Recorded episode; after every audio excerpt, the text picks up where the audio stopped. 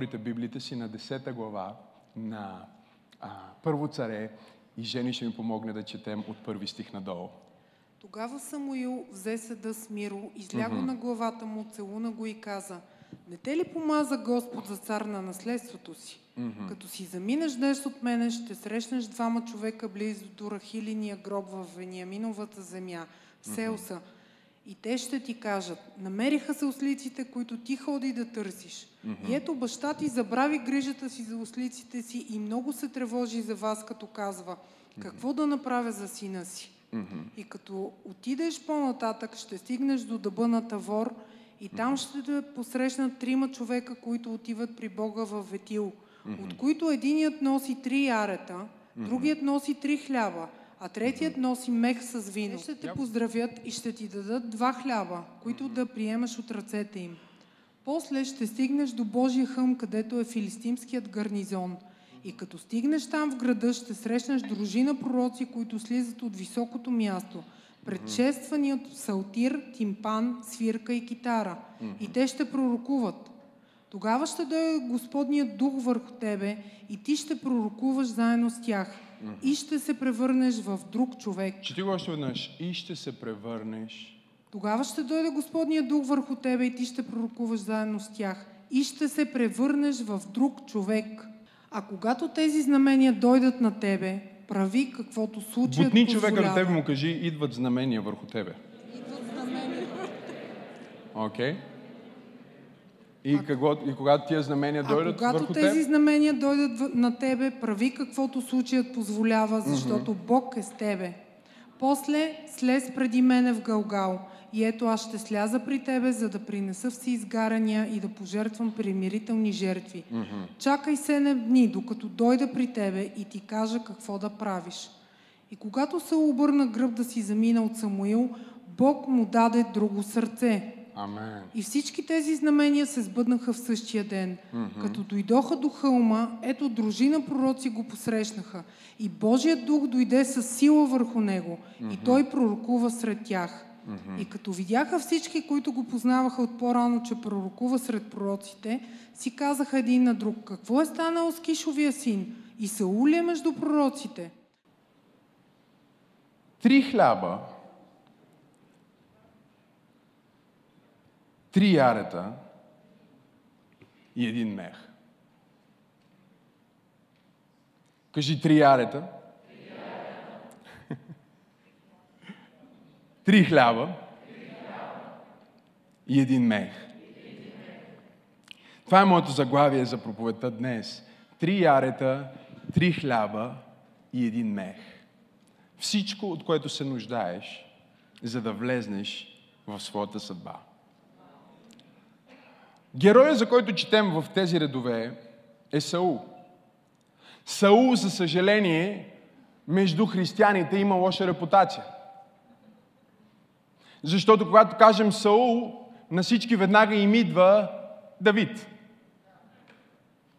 И винаги, когато сравниш един добър човек с човек, който просто е прекалено помазан, той може да изглежда нищожен в сравнение.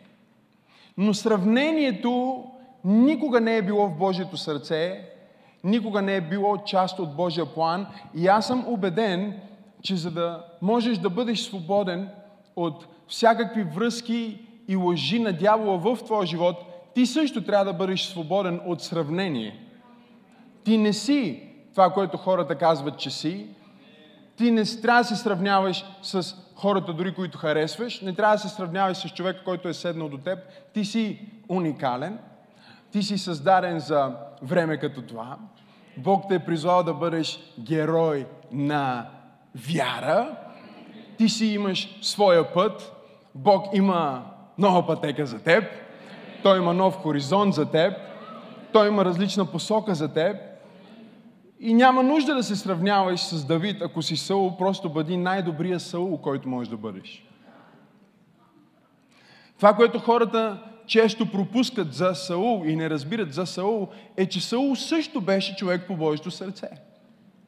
Ако вие внимателно четете предходната глава, девета глава, в която прекарахме толкова много време, с нощи, вие ще видите, че Саул беше доста висок, красив, най-високия в цял Израел и обличаше се хубаво, говореше хубаво, хората го респектираха, но нещо повече, Бог видя сърцето му и го призова да бъде цар. Бог призова той човек, който в сърцето си бе малък, в сърцето си бе нищожен, да бъде цар. И всъщност неговото пътешествие не започна с пророк, който му чукна на вратата, както в случая на Давид, а започна с неговото търсене на нещо изгубено. Един ден, това, което Библията ни разкрива е, че ослиците на баща му се изгубиха. И бащата на Саул, Куш или Киш, казват някои преводи, му каза, синко, иди да откриеш изгубеното. И Библията ни говори за това, че Саул излезне и започна да търси и да обикаля и ни казва различни дестинации, за които не мога да проповядвам а, тяхното а, духовно значение и символика, но може да го изследвате вкъщи за себе си. Той обикаля на различни места и търси, и търси, и търси. И в девета глава ни се казва, че хляба и запасите на него и слугата, който пътуваше с него, свърши. И когато хляба и запасите им свършиха, те бяха излязли да търсят ослиците на бащата и сега хляба и водата и запасите им бяха свършили. Библията ни казва, че Саул беше на път да се откаже от търсенето и погледна човека, който беше с него и му каза, виж, търсихме достатъчно дълго, храната ни свърши, хляба ни свърши, нека да се върнем назад, да се приберем вкъщи и просто да се откажем от това.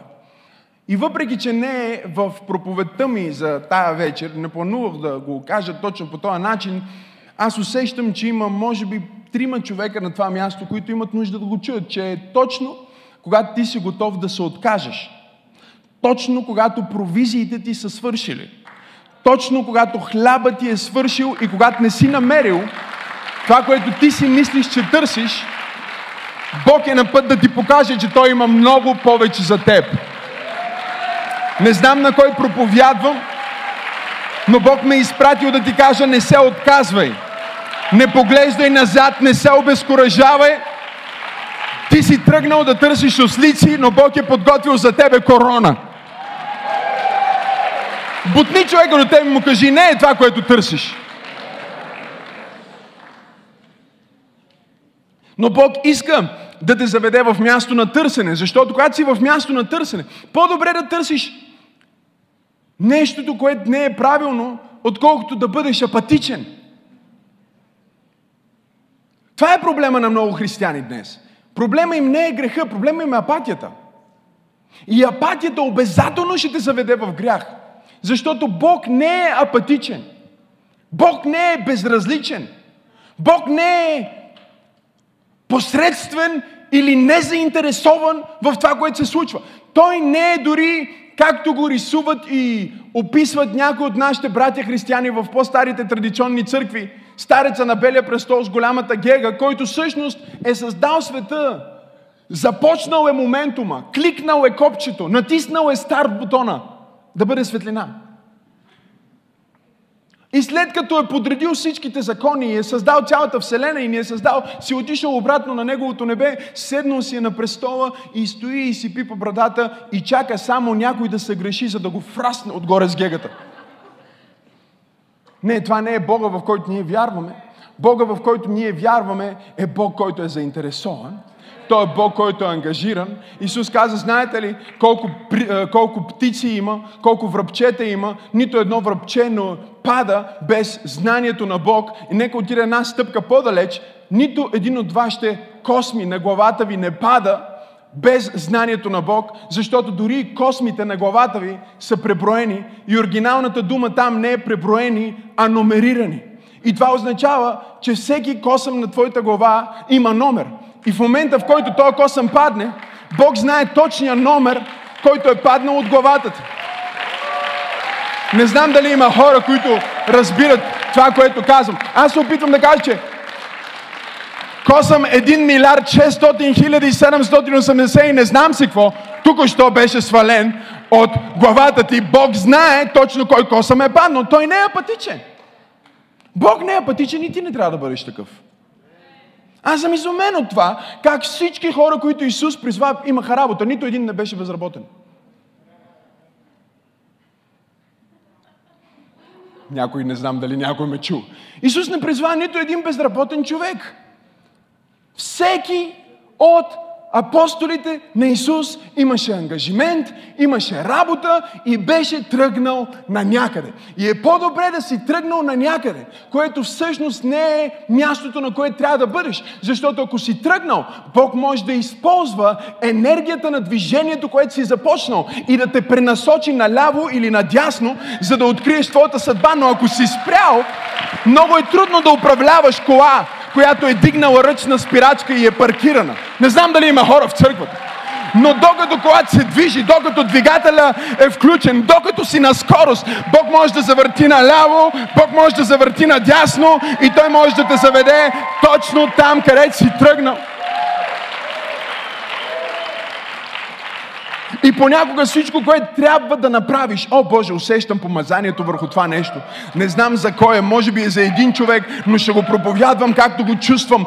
Бог ти казва, о, ако си тук под звука на моя глас, Бог ти казва, че понякога всичко, което трябва да направиш, е просто да продължиш да се движиш. Просто да не променяш своя курс. Просто да останеш верен на това, което Бог е сложил в сърцето ти.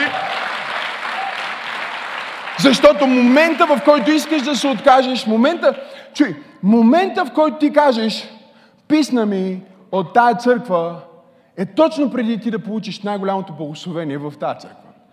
Момента, в който ти си кажеш, тая жена ме изморява, ще поискам развод, е три дена преди тая жена да бъде докосната от Бог и да се превърне в човека, за който винаги си мечтал. Момента, в който ти си казваш, спирам да се моля за това дете, защото не прави това, което очаквам, не живее както искам, отказвам се, предавам се, два дена след това Бог е ангажирал неговите ангели да го докоснат. Но зависи дали ти ще останеш на правилното място в правилната посока. Ако ти не се откажеш, Бог ти казва, аз съм подготвил повече за теб от това, което ти си излезнал да търсиш. Ти си излезнал да търсиш спасението на твоя син, а аз съм излезнал да спаса твоя град. Ти си излезнал да снабдиш твоите нужди, а аз искам да снабда нуждите на хората чрез теб. Саул, ти си излезнал да търсиш ослиците на баща ти, а аз съм подготвил корона за теб. Има ли някой в църква пробуждане, който може да пипне съседа си и да му каже, не е това, което търсиш. Бог има корона за теб. Има повече за теб от това, което ти мислиш. Има повече за твоето семейство от това, което ти очакваш. И чуй, безнадежността е небето, което ти казва, че пробива е много, много, много близо. Дявол е надушил че Бог ще направи пробив и затова прави последния си пуш да те накара да се откажеш. Но ако можеш да изтърпиш и тая болка, ако можеш да изтърпиш и този глад, ако можеш да изчакаш и този ден,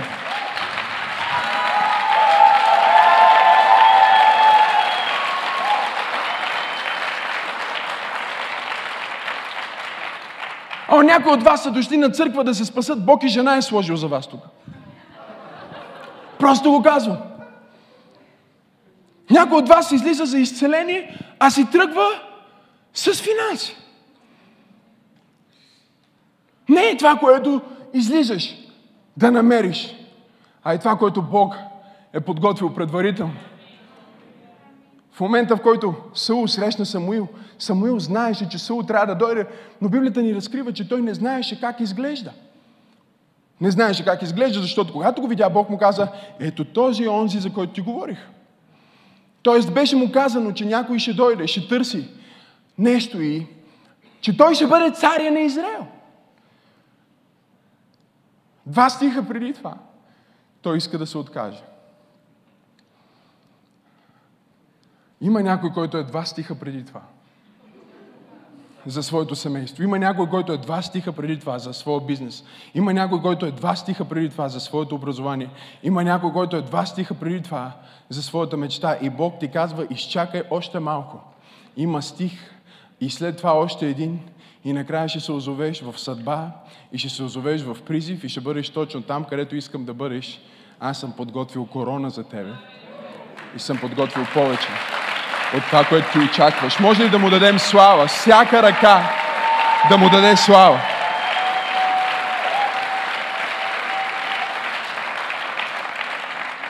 И така се уминава различни тестове. Вчера говорихме за неговите изпити.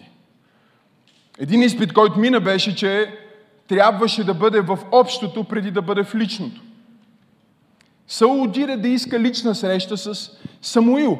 Самуил го заведе на група. Не знам дали чухте това, което тук що казах. Да. Той отиде да поиска лична среща с Самуил и Библията ни казва, Самуил го заведе на група. Всъщност, имаше специален стол запазен за него там, в групата. И тази седмица е седмица на групите. И Бог се опитва да ти каже, че преди конкретното трябва да влезнеш в общото. И хората, които аз съм изграждал през годините, които са били повече в личното, отколкото в общото, винаги са изгърмявали. Защото те се свързват с някой, но не се свързват с мисията. Нека кажа това. Мисията на църква пробуждане е много по-голяма от Максима Сенов. Мисията на църква пробуждане е много по-голяма от теб. Мисията на църква пробуждане е много по-голяма от мен. И мисията на църква пробуждане може да се изпълни, ако твоето откровение за нас, ние, общо, взаимоотношения, групи, израстване, семейство се промени. Ако ти започнеш да осъзнаваш, че християнството не е проповеди, а е живот, че християнството е живот, Християнството е седмица на групите. Затова е толкова важно, затова го проповядвам. Знам, че как за съдбата ви, знам, че още не съм почел да говоря за яретата. Но ти искаш да имаш общение с някой в църквата. Защото Бог ще те свърже с някой, който е точно за теб и който ще ти даде точно това, от което се нуждаеш. И ще го направи в контекста на взаимоотношения, а не в контекста на изолация с един човек. Но говоря за това, защото нещо, което църквата трябва да разбере, силата на църквата не е в лидера. Лидера като пастора или проповедника. Силата на църквата е в общението. Това което държа ранната църква и помогна на ранната църква да обърне най-силната империя – която я преследва, искаха да ги унищожат, беше, че църквата не беше просто основана на Петър. Те го убиха Петър и го обърнаха на кръсно обратно. Ама след Петър имаше сто като Петър. Не знам дали чувате това, което искам да кажа. Които не бяха зависими от проповедта на Петър, а бяха зависими един от друг и от взаимоотношенията, които имаха. Имаха толкова силни взаимоотношения, толкова силни групи. Библията казва, че всеки ден разчупваха хляб по домовете си. И заради това църквата преобърна най- голямата империя. Затова църквата се нарече Онези, които обърнаха света наобратно, сега дойдоха при нас. Аз се опитвам да проповядвам на герои на вяра. Аз се опитвам да проповядвам на някой, който е дошъл в църквата, точно както Саул, за да търси две ослици. Бог ти казва, не две ослици, имам корона за тебе. Имам повече за тебе. Бутни човека от те му кажи, имам повече за тебе. Бог ти казва, имам повече за тебе. И Саул, чуйте, Саул е изумителен, защото той мина всички изпитания. Той мина през общото, той мина през жертва. Той каза, нямаме храна, нямаме какво да занесеме на пророка и собствения му слуга каза, ще платим с моята надница, ще платим с последните пари, които имам. И отидоха и дадоха последните си пари като дарение. И когато дадоха дарението си, той не им даде право на а, време да прекарат заедно, а ги прати, казах, качете се горе на хълма, където са и другите. И ви чакам, там ще се видим. Качете се и бъдете част от църквата. Качете се и бъдете част от обществото. Качете се и бъдете част от общото. Библията ни говори толкова силно. Исус каза на своите ученици, идете по двама, идете по трима. Той никога не ги прати сами. Не ги прати сами, защото никога не сме сами. Защото никога не трябва да сме сами. Защо, когато казахме, нека се молим и нека да има човек, всеки, който се моли за някой и ти седиш там на твоя стол и търсиш твоите две ослета, ти си дошъл да получиш твоята молитва, дошъл си да получиш твоето пророчество, Бог ти казва, що стоиш на този стол и чакаш някой да се моли за теб? Самуил погледна Саул и му каза, стига си мислил за тия две ослета. Не си ли ти този, за който се моли цял Израел? Не си ли ти този, за който короната е подготвена? Бог е подготвил за теб не просто някой да ти послужи, а ти да послужиш на някой, ти да дадеш на някой. И Библията казва, по-блаженно е да даваш, отколкото да... О, хайде, дай му едно дарение на копляскане, като че вярваш това, което проповядва. И сега, той е на прага на пробива, той е на прага на съдбата си. И вижте какво се случва.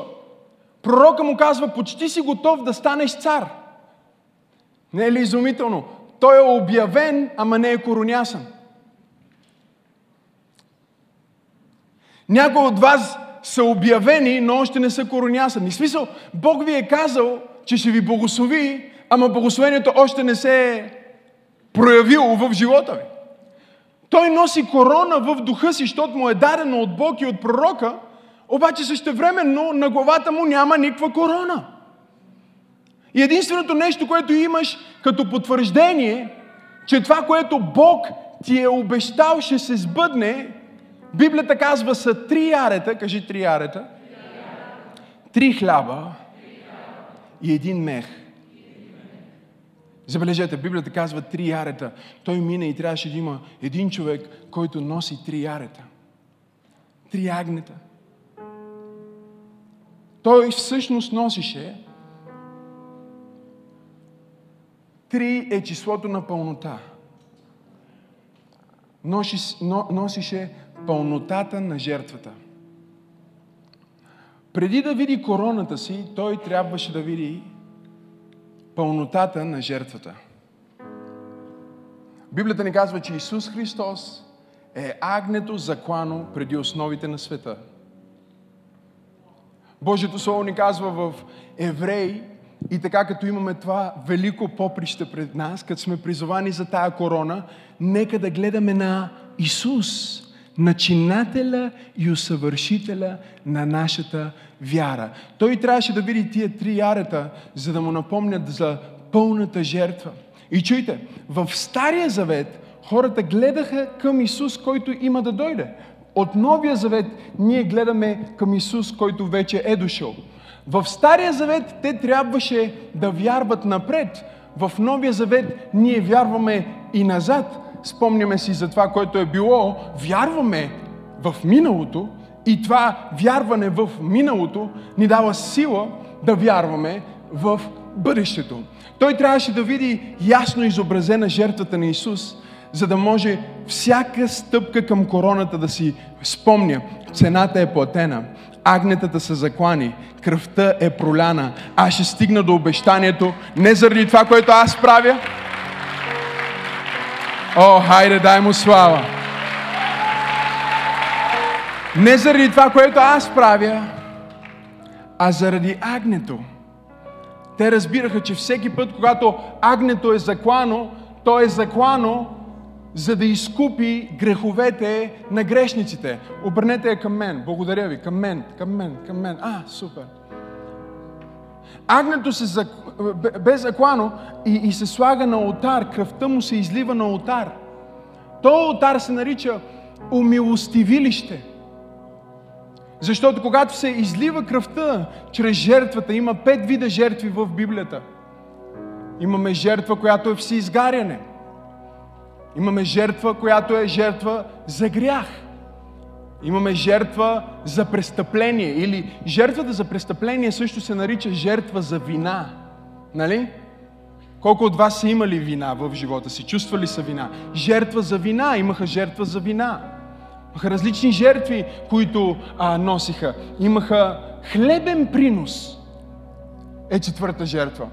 Имаха една специална жертва, която също се нарича примирителна жертва.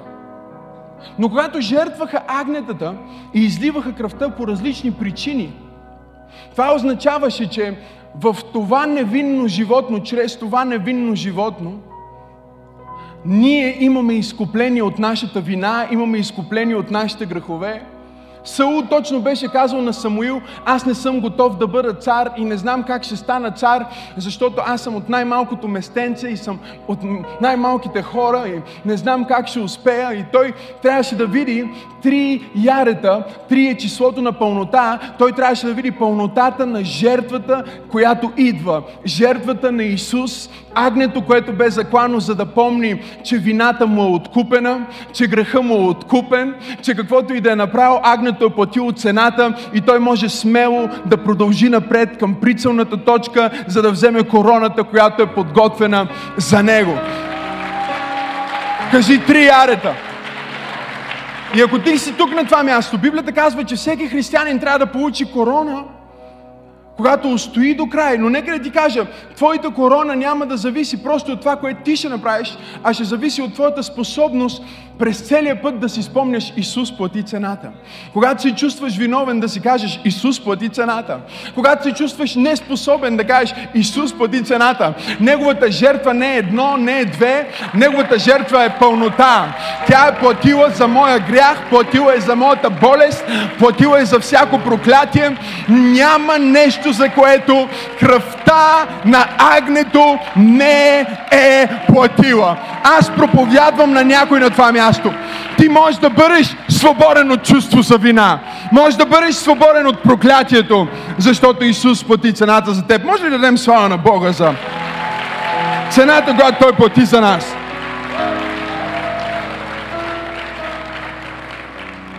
Триярата говори за спасение по благодат. Кажи благодат. След това много интересно, чуть много интересно, имаше човек, Дани, който носи три хляба. И Саул Саул пътува и изведнъж го среща той човек с три хляба. Качи се на сцената. И Библията ни казва, че той му даде един хляб. И след това му даде още един хляб. Не ни казва повече. Казва ни, че той, който носи три хляба, му даде два хляба. Той му даде два хляба. Може да останеш там, страни с хляба. Той му даде два хляба и сега Саул има два хляба. Кажи три арета, три хляба и един мех с вино. Даде му хляба, вижте, даде му хляба, каза, даде му един хляб, даде му още един хляб и сега Саул, който тук що беше дал последните си пари и беше изял всичко, което има, беше получил снабдяване за пътя. Снабдяването беше за него. В смисъл да може да яде. Защото има дълъг път, на който беше тръгнал. Но ако четем внимателно това, което прочетохме, ще видим, че всъщност Самуил му каза, ще вземеш тия два хляба и ще отидеш, за да направим, ще ме изчакаш, за да направим примирителен принос. Кажи примирителен принос.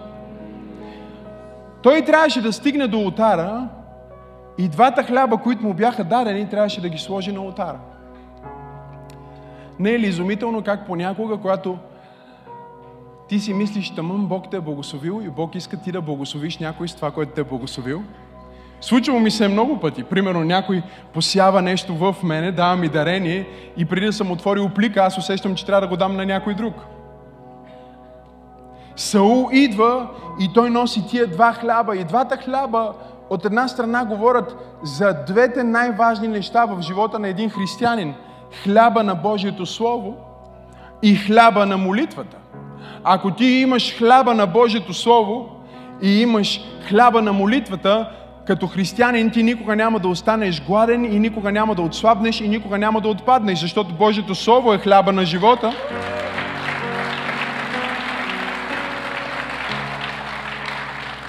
И молитвата е твоята директна връзка с небето. Но чуйте, нямам време да говоря за всички приноси, но примирителният принос, за който се говори там, е много специален, защото той се прави по три причини. Едната е просто благодарност.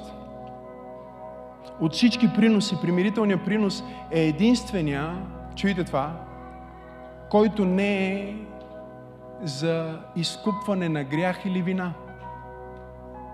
Тоест, Саул не донесе този принос на свещеника, за да му се простят греховете, защото той вече беше видял агнето, което беше платило цената за неговите грехове. Той донесе този принос. Има три причини, поради които се дава този принос в Библията. Едната причина да се донесе примирителен принос е, няма нищо общо с това да се примириш. Нали? Има общо с това да се сприятелиш. Да покажеш, че си приятел, че обичаш. Първата причина е благодарност. Бог е направил нещо добро за тебе и ти му благодариш. Втората причина е Бог още нищо не е направил за тебе. Аз се опитвам да проповядвам на някого. И ти му благодариш. А, ако ще влезнеш в съдбата ти, ако ще носиш короната ти, трябва да имаш три ярета и три хляба.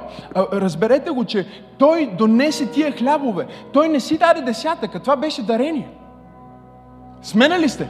Това не беше нещо, което Бог изиска от него. Това беше нещо, което му беше дадено, което той реши да даде. Три причини за примирителен принос. Едната причина да дадеш този принос е да благодариш на Бог за нещо, което е направил. Втората причина е да му благодариш за нещо, което още не е направил. И третата причина да му благодариш е, че си му обещал, че когато направи еди какво си за тебе, тогава ти ще го отделиш за него. Това е което Анна направи в Библията. Тя се моли Бог да й даде син и каза, ако ти ми го дадеш, аз ще го дам обратно в служение. Обещанието й беше да даде сина си обратно което направи. Но ако четете внимателно, когато тя заведе сина си Самуил да служи, тя занесе с него примирителен принос. За да каже, Богът, който е направил, Богът, който още не го е направил и Богът, който вече го е направил, е един и същи Бог. Той е преди, Той е сега, Той е в бъдещето.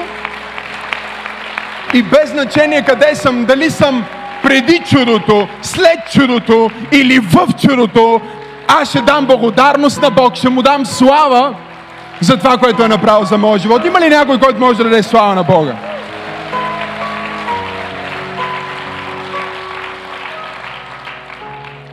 Примирителният принос е специален, няма да вземем много време, защото когато той донесе приноса, Саул носи приноса, човека си носи приноса и Обикновенно ти даваш приноса, а, може чаша с вода да ми сложиш също. А, ти даваш приноса, следвате ли ме? Носиш си приноса, носиш агнето, даваш го, жертват го, една част я изгарят в огън, другата част я ядат свещениците. Сменя ли сте? И това е за всеки принос. Ти носиш принос. Една част го изгаря огън, другата част ядат свещениците. Ако е принос за грях, например, едната част отива в огъня, другата част отива извън стана. Различни традиции, но това е единствения принос, Жоро. В който, когато отидеш да занесеш примирителен принос, не за грях, а просто за да кажеш на Бог, че си благодарен, свещеника взема хляба и когато той вземе хляба на твоята жертва, той го слага на отара, той го слага на отара, започва да гори. Не знам дали има хора в църквата. Той взема тия два хляба, които ти си казваш, а, аз имам нужда, аз съм гладен и сега виждаш твоята нужда как гори в огъня и свещеника даже е малко нагъл, защото взема от твоята собствена жертва. И си хапа така. И свещеника си хапа така, а, носиш на Бог. За какво носиш? Благодарен си за нещо, което направи за тебе? Се увикам. Еми, да, благодарен съм. Защо, защо си благодарен? Ми, защото отидох да търся нещо, което си мислих, че трябва да намеря и се оказа, че Бог има повече за мене. Това, което аз търсих, което не ми трябваше, се намери и съм му благодарен за това. А, благодарен си за това, че това, което си търсил, ама не ти е трябвало, се е намерило. Устите са се намерили. А, а, добре, това е хубаво. А това, което си намерил, а, се оказва, е не, за това още съм благодарен, защото още не е станало, ама ще стане благодарен съм за това, че ще стане. А, откъде знаеш, че ще стане? Ами казаха ми, че ще има три ярета, три хляба и че ще има един мех а, с вино и, и ми дадоха тия два хляба, за да мога да имам по пътя, защото парите ми бяха свършили. Сега ги донесох и свещеника вика, ей, супер, ти ще, е, е, ще се окажеш много духовен, виж как си пожертвал това, което имаш, много хубаво за тебе, благодариш на Бог. И той казва, да, аз го правя също, защото му благодаря, защото дадох обред пред пророка, че когато всички тия знамения ми се случат, аз ще изпълна всичко, което той ми е казал. Аз благодаря на Бог за това, което е направил, благодаря му за това, което още не е направил, благодаря му за това, което ще направи, благодаря му за всичко в живота ми. Аз му благодаря за миналото, за настоящето и за бъдещето. И всичко, което имам е Негово. Но чуйте, най-изумителното нещо е, че по едно време най-изумителното почва да се случва, защото примирителният принос е единствения принос, в който обикновените хора също ядат от жертвата и свещеника започва да го храни. И казва, знаеш ли, Бог все още се грижи за тебе. Той няма да те остави, няма да те забрави. Знам, че ти си му благодарен за това, което е направил за тебе. Си донесъл твоето дарение, последното ти дарение, обаче Бог е загрижен за тебе. Бог ще те нахрани със своя хляб. Той ще те нахрани със своето снабдяване. Той ще те напълни до преливане. Той ще ти даде обратно това, което ти си мислиш, че си изгубил. Бог ще ти даде това, което ти му даваш. Саул почва да яде, Саул почва да яде и си казва, мале, какво става с мене? Не бях ял три дена.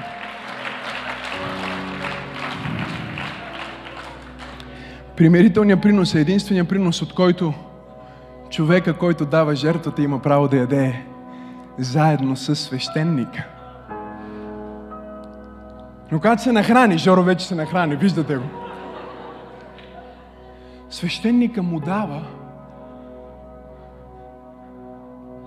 защото това също е единствения принос, който той може да сподели с бедните с нуждаещите се, с хората, които имат нужда. Аз проповядвам за три ярета. Исус плати цената за теб. И за три хляба. Бог взема всяка твоя жертва и я превръща в семе. Сега Той може да храни, Той може да дава от собствената си жертва, защото е благословена от свещеника, благословена от Божия човек. И това вече не е просто храната, която му е дадена на Него, а е храната, която е дадена на Бог и храната, чрез която Бог храни мнозинствата. Аз се опитвам да ти кажа, че по пътя към твоята съдба ти трябва да разбереш, че не е просто за тебе. Не е просто твоето семейство да стане окей, okay, Бог иска да те използва, раздай този хляб за някой, който е в проблем в твоето семейство. Бог не иска просто да ти даде хляба, Той иска ти да бъдеш хляба. Кажи три арета, три хляба и един мех с вино. Някой казва, пасторе,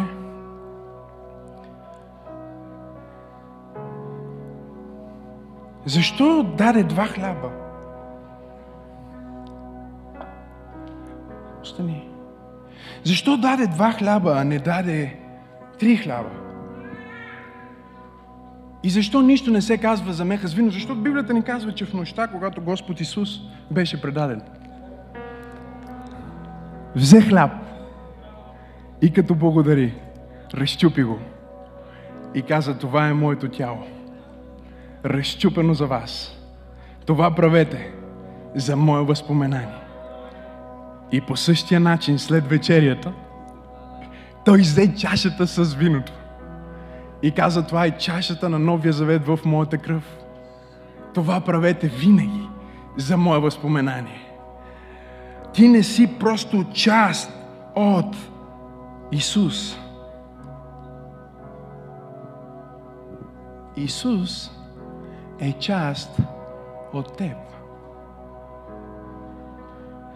Той ти казва, аз не искам просто да общувам с тебе, аз искам да, искам да живея в тебе.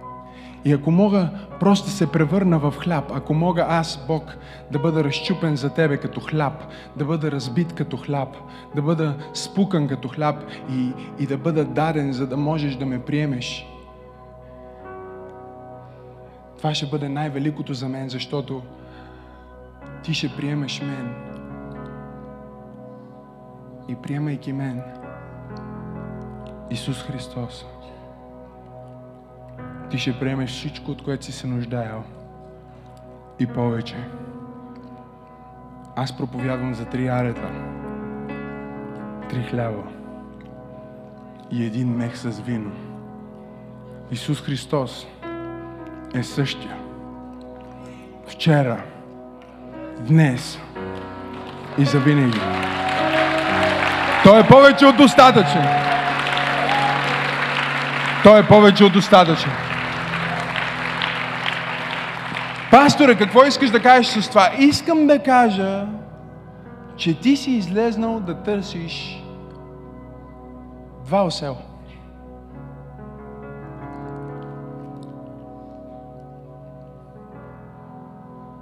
Оказало се, че има корона за тебе.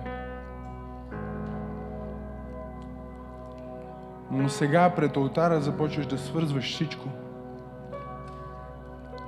И да разбираш, че хляба и виното, което агнето даде, агнето, което бе заклано, са всичко, от което всъщност се нуждаеш. Нямаш нужда от оселчета, нямаш нужда от корона, докато имаш Исус. Всичко ще бъде наред. Има ли някой в църквата тази вечер?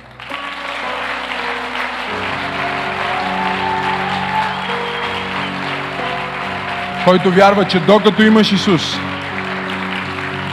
всичко ще бъде наред. Самуил може да закъснее, но аз имам хляба. Хляба на живота, разчупен за моите престъпления. Ако това послание те е благословило, не пропускай да се абонираш, за да получиш всички други проповеди, музика и актуално съдържание от Църква Пробуждане. Ако искаш да ни подкрепиш, можеш да отидеш на awakening.bg или maximasenov.org за повече информация. И защо не споделиш това послание с някой твой приятел? Бог да те благослови!